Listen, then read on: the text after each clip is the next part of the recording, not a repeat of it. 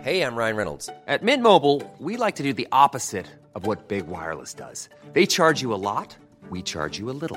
So naturally, when they announced they'd be raising their prices due to inflation, we decided to deflate our prices due to not hating you.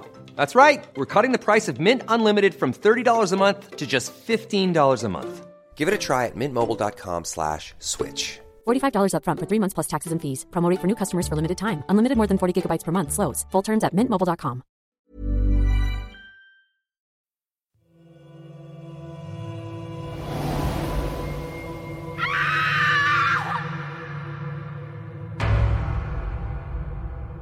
Sermon ni Lola. Nasa 30 taon na ang nakalipas nang mangyari ang lahat.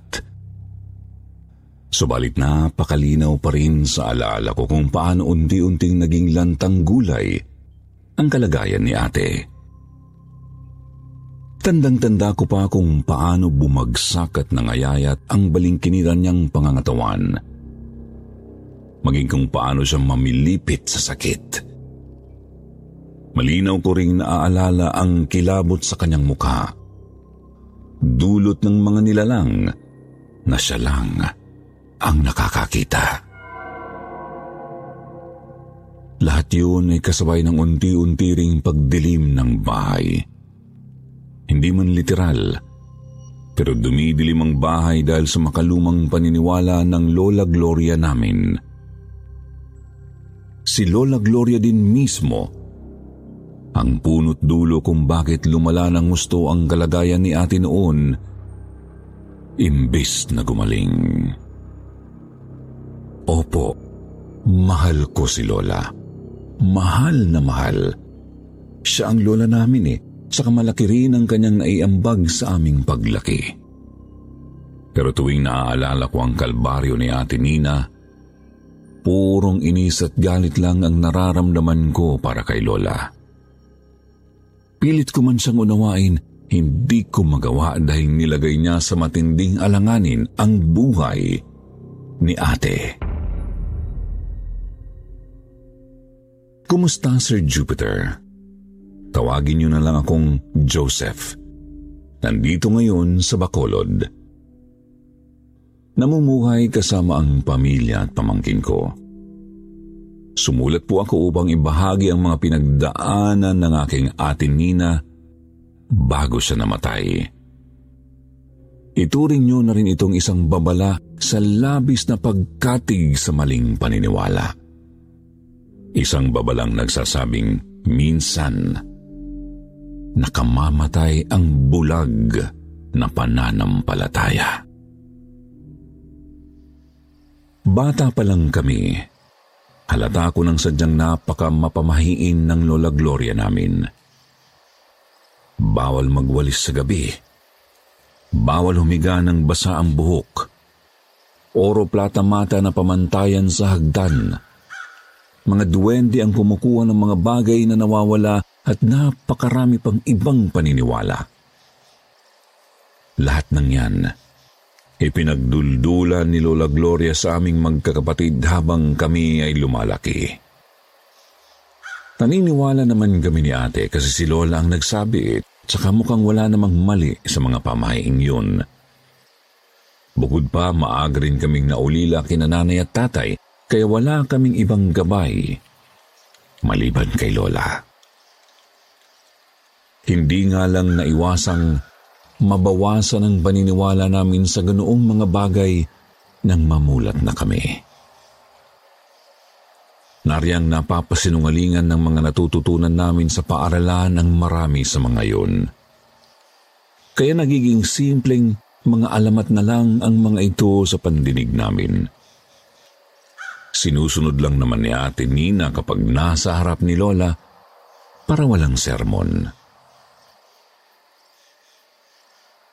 1992. 19 gulang po ako noon at 23 naman si Ate Nina. May 5 gulang na anak na rin si ate, pero walang ama. Kakauwi ko lang po noon matapos kunin ang padalang pera ng tiyahin naming nasa ibang bansa. Ngunit sa labas pa lang, rinig ko nang nag-aalburoto naman sa paninermon si Lola Gloria. Bulyaw niya. Ano ba kasing nakain mo't natulog ka ng basa ang buhok? Gusto mo bang magkasakit sa utak? Manlalabo ang mga mata mo at sasakit ng sasakit yung ulo mo. Tapos mababaliw ka. Gusto mo ba yun? Ano na lang ang mangyayari sa anak mo kapag nasiraan ka ng bait? Pasaway ka talaga eh. Una, hindi ka nakinig sa pangaral ko na huwag hahawak sa kamay ng lalaki, kaya ka nabuntis. Ngayon, nagpapasaway ka na naman. Ganun po talaga si Lola kapag nanermon. Lahat ng mga kasalanan mo, kahit yung pinakaluluma, nauungkat, nakakabanas pakinggan.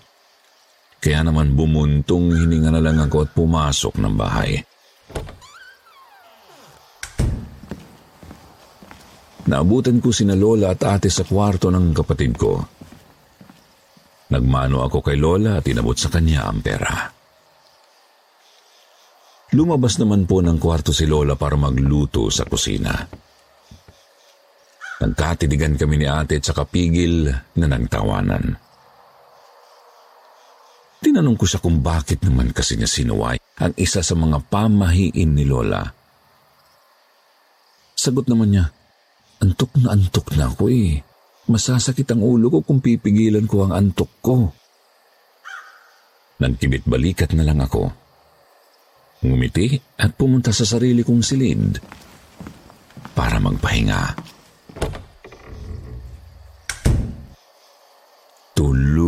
Tuloy pa rin ang sermon ni Lola at natapos lang nang matutulog na. Sir Jupiter, lumipas ang mahigit 2 buwan. Nagulat na lang ako kasi umuwi na naman akong dinig ang sermon ni Lola. Bulyaw niya sa pagkakataong iyon bakit daw kasi natutulog si ate ng basa ang buhok. Yun daw ang dahilan kaya raw sumasakit ng husto ang ulo nito ngayon at bahagya pang nahihilo. Dinig ko namang sabi ni ate hayaan na raw muna siyang magpahinga kasi masakit daw talaga ang ulo niya.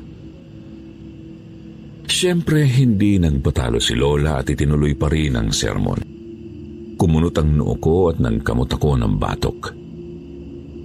Di muna ako pumasok ng bahay, tapos pumunta ng tindahan para bumili ng paracetamol. Pagbalik ko, humina naman na ang boses ni Lola, bagamat naninermon pa rin. Sabi ni ate, napakasakit daw talaga ng bandang batok niya kaya agad ko siyang kinuha ng tubig at ibinigay kasama ng gamot.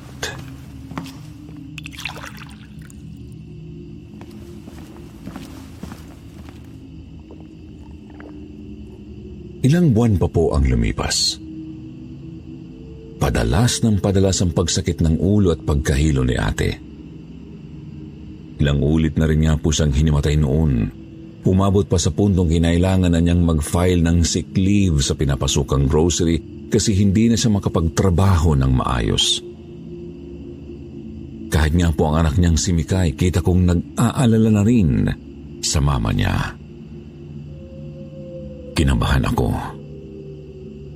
Napatanong sa sarili kung totoo ba kaya ang pamahiing sabi ni Lola. Totoo kayang masisira ang utak mo kapag natulog ka na basa ang buhok? Pero malabo. Kasi wala namang batayan yun. Isa pa, isang beses lang namang ginawa ni ate yun. Nagkataon lang na nahuli siya ni Lola. Nabahala rin ako kasi baka ano ng sakit ang dinaramdam ni Ate Nina. Halata po kasi talagang hindi na simpleng pananakit ng ulo yun. Kaya iminungkahi ko kina Lola at ate na ipatingin sa doktor ang kapatid ko. Sabi ko makiusap na lang ng konting extra sa tiyahin naming nasa abroad para doon. Subalit hindi ko inasahan ang naging reaksyon ni Lola, Sir Jupiter. Sabi niya bakit daw magpapa-ospital. Mamamatay lang daw si ate roon. Bibigyan ng kung ano-anong sakit tapos reresitahan ng mga gamot na hindi naman tatalab. Sayang lang daw ang gastos. Kaya mabuti pang ipaalbularyo na lang. Panigurado din naman daw na resulta ng katigasan ng ulo ni ate ang nararamdaman niya. Sir Jupiter, nagngalit ang mga bagang ko sa narinig. Oo, nauunawaan kong mapamahiin si Lola. Pero di ko inaasahang ganito pala siya katigas. Gusto ko sanang ipuslit ang kapatid ko para makapunta ng ospital, kaso bantay sarado siya ni Lola. Pinapainom ng kung ano-anong mga halamang gamot at pinapahiran ng iba't ibang langis. Hanggang sa nagulat na lang ako isang araw nang madatnan ko ang isang matandang albularyo sa bahay. Nasapok ko na lang ang ulo ko kasi nakikita kong inuorasyonan nito si ate. Nagpapausok pa nga po ng insenso tapos nagkatay ng puting manok sa mismong kwarto ng kapatid ko. Sa isip-isip ko po noon baka makasama kay ate ang ganoong usok. Pero hindi ko naman magawang pigilan si Lola kasi pinipilit niyang yun ang makagagamot kay ate. Nagpatuloy ang pagdalaw ng albularyo sa bahay at ang paglala ng kalagayan ni ate, Sir Jupiter. Sabi ng matandang manggagamot na ibigan daw ng isang masamang engkanto ang buhok ni ate kaya gusto niyang kunin ang kapatid ko. Napikon ako kasi halata namang nagsisinungaling lang yung matanda. Gayunpaman, binalot ng hilakbot ang buong bahay nang biglang nangisay si Ate Nina at tumirik ang mga mata. Bulalas ng albularyo, "Sinasapian si Nina! Sinasapian ng engkanto ang apo ninyo, Aling Gloria!" Nahintakutan ako, Sir Jupiter. Kita ko kasi kung paanong nanginginig ang buong katawan ni ate. Umuungol din ito at bumubula ang laway sa bibig. Nahirapan din kaming pigilan ng kanyang pangingisay dahil napakalakas ng pagtulak ng kanyang mga kamay at pagsipa ng mga binti. Gayunpaman, nagawa namin siyang itali sa kanyang kama. Inorasyonan siya ng albularyo habang walang humpay ang kanyang pagwawala. Mga 2 minuto rin po siyang ganoon bago huminahon at nanghina. Nang magkamalay, tulala lang po si ate. Nakatitig sa kawalan. Nakakatakot tignan ng kanyang mga mata kasi parang hindi niya kami nakikitang naroroon sa kwarto niya.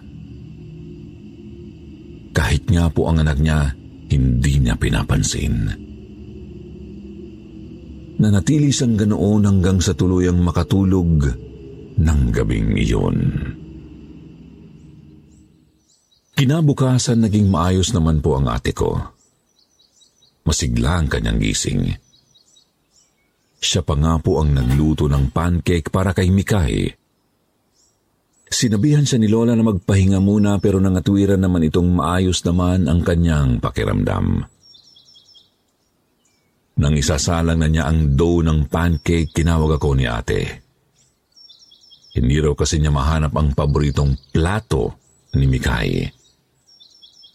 Sabi ko naman baka nandoon lang sa lagayan. Tinulungan ko siyang hanapin pero hindi nga namin ito makita. Doon biglang nagsalita si Lola. "Malamang kinuha ng mga duwende yun. Tandaan mong may umaaligid na engkanto sa iyo, Nina. Hindi na nakapagtataka kung meron siyang mga kasama." Kumunot ang noo ko at sinabihan si Lola na huwag manakot ng ganoon. Alam naman niyang may pinagdaraanan si ate, tapos ganoon pa siya. Subalit tulad ng nakagawian, nagmatigas pa rin si Lola sa kanyang katwiran. Napalingon din ako kay ate at nakita kong namumutla na siya at bahagya ng naluluha-luha. Inalok ko na lang siya natutulungang lutuin ang mga pancakes nang makakain na si Mikay. Si Lola naman lumabas para mamalengke. Halata ko rin gusto akong kausapin ni Ate Nina habang wala si Lola Kaya naman tinulungan ko na rin siyang pakainin si Mikay. Pagkatapos mag-almusal, pinalaro muna namin sa sala ang bata at pumunta kami ni ate sa kwarto niya. Maaliwalas dapat ang umaga. Pero pakiramdam ko na pakalamlam ng liwanag ng araw na nakapapasok sa kwarto. Kasing lamlam ng mga mata ng kapatid ko. Kapansin-pansing naglaho na ang sigla na ipinakita niya bago umiksena si Lola. Joseph, minamaligno ba talaga ako? Nabulunan ako sa tanong ni ate. Humugot ng malalim na buntong hininga, saka sinabing, hindi ko rin talaga alam. Noong una sigurado pa akong may sakit lang siya. Pero matapos siyang masapian, aaminin kong unti-unti na akong nakukumbinsi ni Lola. Sinabi ko rin, gustong-gusto ko talaga siyang ipatingin sa doktor pero hindi ko siya magawang itakas kay Lola Gloria. Nabigla naman ako nang mapaiyak. Ryan Reynolds here from Mint Mobile. With the price of just about everything going up during inflation, we thought we'd bring our prices down. So to help us, we brought in a reverse auctioneer, which is apparently a thing. Mint Mobile Unlimited Premium Wireless. How to get 30, 30, how to get 30, how to get 20, 20, 20, how to get 20, 20, how to get 15, 15, 15, 15, just $15 a month? Sold! Give it a try at mintmobile.com/switch. $45 up front for 3 months plus taxes and fees. Promo rate for new customers for limited time. Unlimited more than 40 gigabytes per month. Slows full terms at mintmobile.com. Hello, this is Danny Pellegrino, host of the Everything Iconic podcast, and I'm here to tell you all about Splash Refresher, because hydration is mandatory, but boring is not.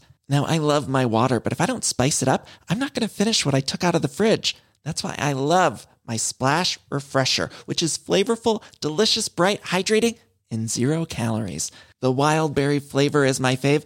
No, wait, is the pineapple mango flavor my fave? You know what? All 5 craveable Splash Refresher flavors are my fave because they're so delicious. So get hydrated and enjoy it with Splash Refresher. Ang ate ko. Ayaw pa raw niyang mawala dahil man sa sakit o sa engkanto. Gusto pa raw niyang makasama ng matagal si Mikay. Gusto pa raw niya akong makitang makapagtapos at makabuo ng sarili kong pamilya. Wala naman akong magawa kundi yakapin lang ng mahigpit ang ate ko at sabihing magiging maayos din ang lahat. Nagdaan pa ang mga araw, Sir Jupiter, nasundan ang pagkawala ng mga gamit ni ate, kanyang suklay, hand mirror, t-shirt, tsinelas at maging headband ni Mikay. Hanap kami ng hanap pero hindi talaga namin makita ang mga ito. Si Lola naman ipinipilit ng mga duwende nga raw ang kumuha. Wala naman daw kasing ibang pwedeng magnakaw ng mga yun. Doon po mas lumala ang pagiging balisa ni ate. Iniisip niyang baka nasisiraan na siya ng bait kaya naiwawala niya yung mga gamit. Baka raw ganoon na talaga kalala ang pagiging lutang ng kanyang isip o panlalabo ng kanyang paningin. Ilang buwang palaging ganoon ang eksena sa bahay, Sir Jupiter. Sakit ng sakit ang ulo ni ate. Tapos may mga nawawalang gamit. Dumadalas din siyang nangingisay na parang sinasapian. Siyempre, pabalik-balik din ang albularyo tuwing Biyernes ng hapon para gamutin at dasalan si Ate Nina. Ang kaso, wala naman akong napapansing pagbabago sa kalagayan ni ate. Hindi naman siya gumagaling sa kabila ng napakaraming insenso, halamang gamot at langis na ginamit ng albularyo. Bagkus lumala pa nga, mas dumadalas ang pangingisay ni ate. At halatang halos mamatay na siya sa nararamdamang pananakit ng ulo. Madalas na rin siyang himatayin. Ang pinakanakakatakot, may nakikita siyang mga nilalang na hindi namin nakikita ni Lola. Madaling araw po noon, nasa kasarapan ako ng tulog nang magising ako dahil sa hiyaw ni ate. Saglit lang ito, pero napakalakas. Kaya hindi nakalampas sa tenga ko. Kinabahan ako at baka kung anong nangyari sa kapatid ko. Dali-dali akong bumangon tsaka naglakad sa madilim kong silid at pasilyo ng bahay. Inakala ko pang guni-guni lang ang narinig. Kasi napakatahimik naman ng bahay paglabas ko ng silid ko. Ngunit nanlaki ang mga mata ko nang papalapit na ako sa pinto ng kwarto ni Ate Nina. Si Ate Nina po kasi halatang umiiyak pero pinipigilang makapag-ingay. Binuksan ko ang pinto ng kwarto niya. Madilim din sa loob kaya kinapako ang kinaroroonan ng switch. Nang magbukas ang ilaw, nabahala ako nang makita kong nanginginig ang kapatid ko habang nakasiksik sa sulok ng kama. Yakap-yakap din niya ang tulog pang simikay, tapos pilit niyang tinatabunan ng kumot ang kanilang katawan at mukha, bangamat hindi nakaayos.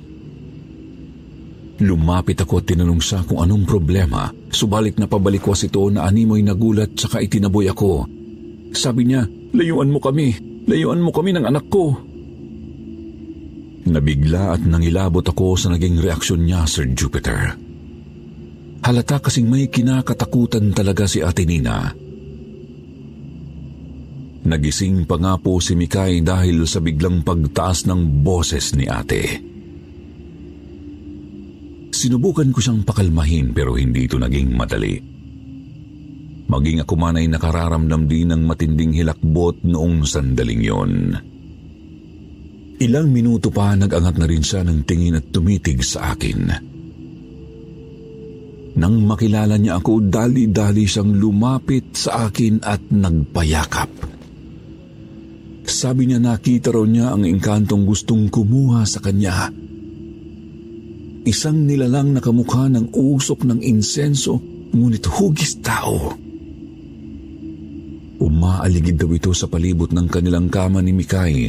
Ramdam niyang nakahanda na siyang kunin nito anumang oras. Napalingon naman ako sa buong paligid ng kwarto dahil sa sinabi ng kapatid ko. Napasilip pa nga ako saglit sa bintana at baka makita ko roon ang engkanto. Nanayo ang mga balahibo ko sa batok kasi paano ko naroroon nga ang nasabing nilalang. Paano ko puprotektahan ang kapatid at pamangkin ko? Wala naman akong alam sa mga ganoong kamalignuhan. Dapat ba nakinig na lang ako sa mga sermon ni Lola? Hanggang sa namalayan ko na lang na pumasok si Lola sa kwarto ni ate. Nagising din pala ito sa hiyaw ng kapatid ko at iyak ni Mikay.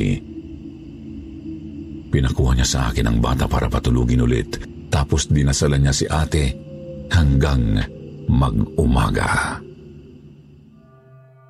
Hinang-hina si ate sa buong araw noon, Sir Jupiter. Mayat maya rin siyang napapapitlag, animoy nagugulat sa kung anumang nakikita niya sa sulok ng paningin.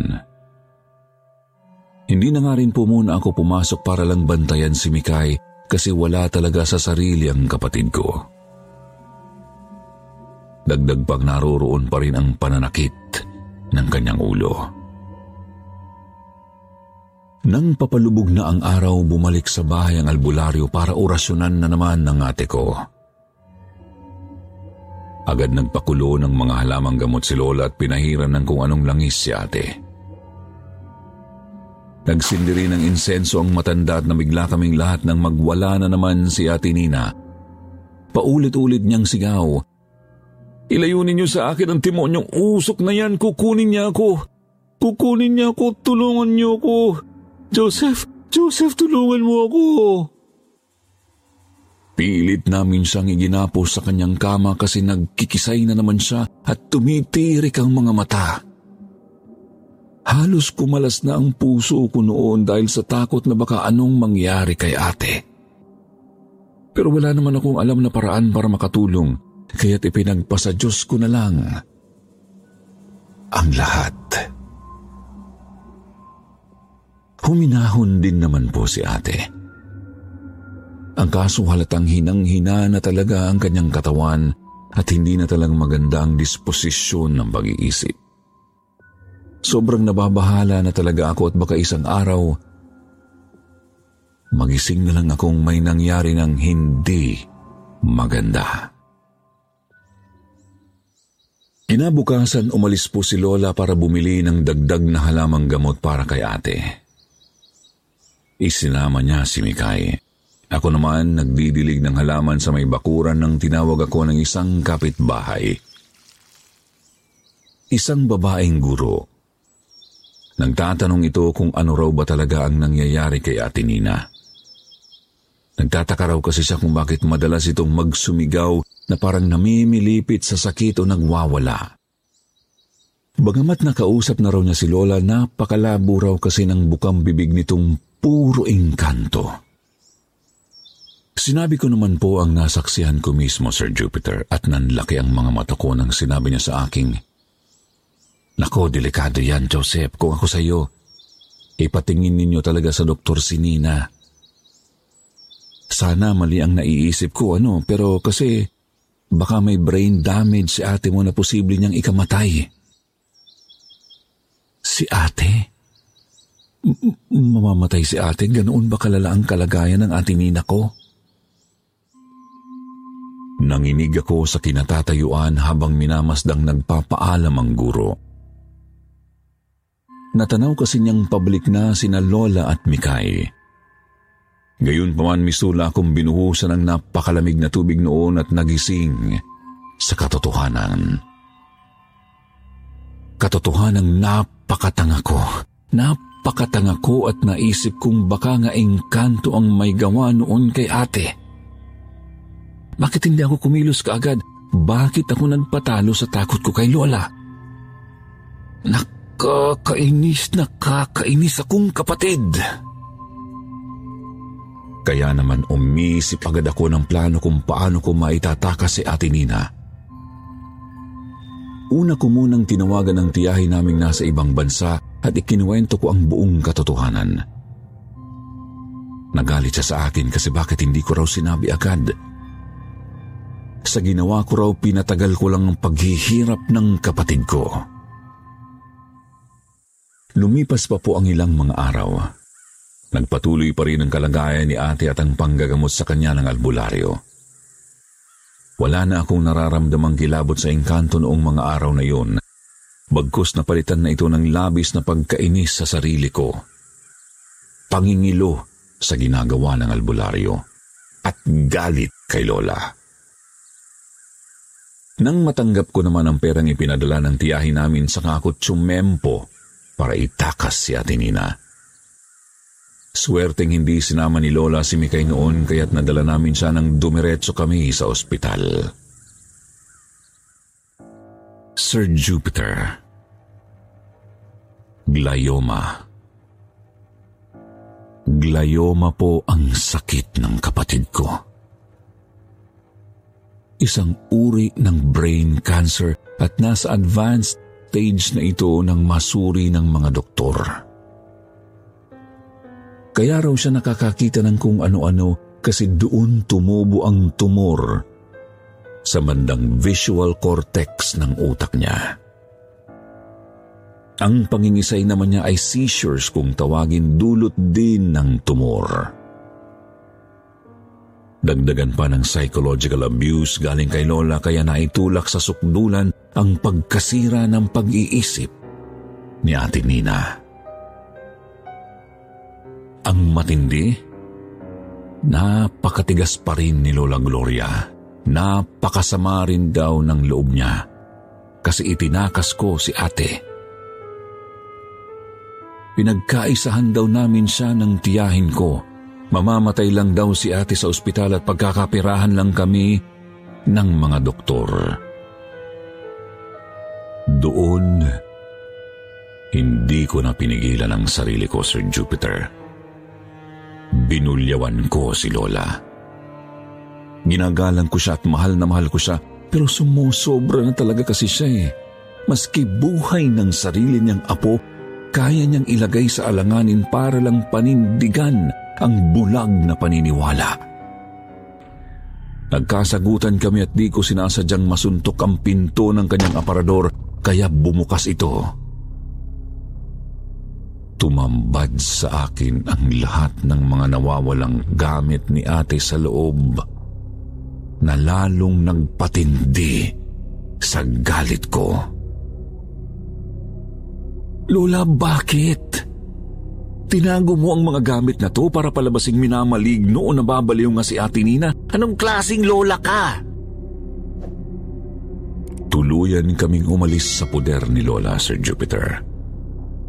Lumipat kami sa lugar ng mga pinsan ni Papa at doon ko sana gustong magpagaling si Ate Nina. Ang kaso yun nga po, nasa advanced stage na ang cancer ng kapatid ko. Kaya makalipas ang 2 taon, tuluyan na rin siyang namahinga.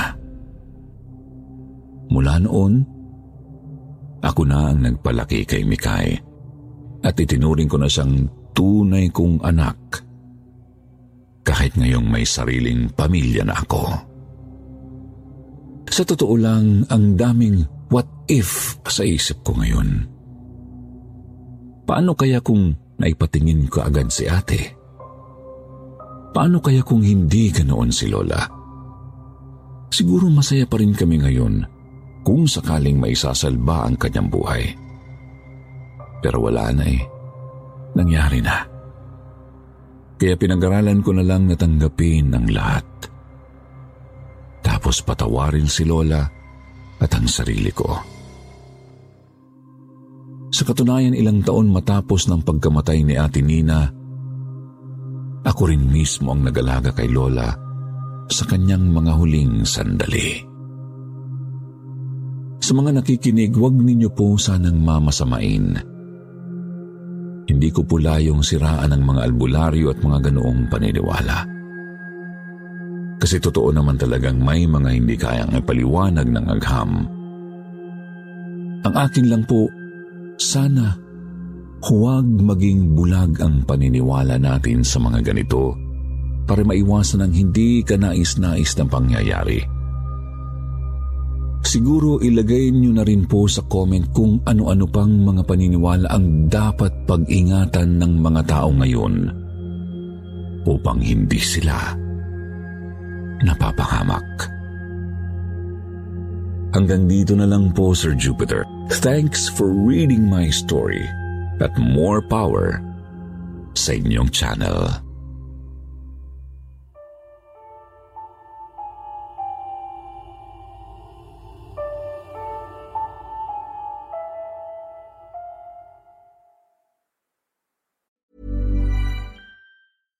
Hello, this is Danny Pellegrino, host of the Everything Iconic podcast, and I'm here to tell you all about Splash Refresher, because hydration is mandatory, but boring is not. Now, I love my water, but if I don't spice it up, I'm not going to finish what I took out of the fridge. That's why I love my Splash Refresher, which is flavorful, delicious, bright, hydrating, and 0 calories. The wild berry flavor is my fave. No, wait, is the pineapple mango flavor my fave? You know what? All 5 craveable Splash Refresher flavors are my fave because they're so delicious. So get hydrated and enjoy it with Splash Refresher.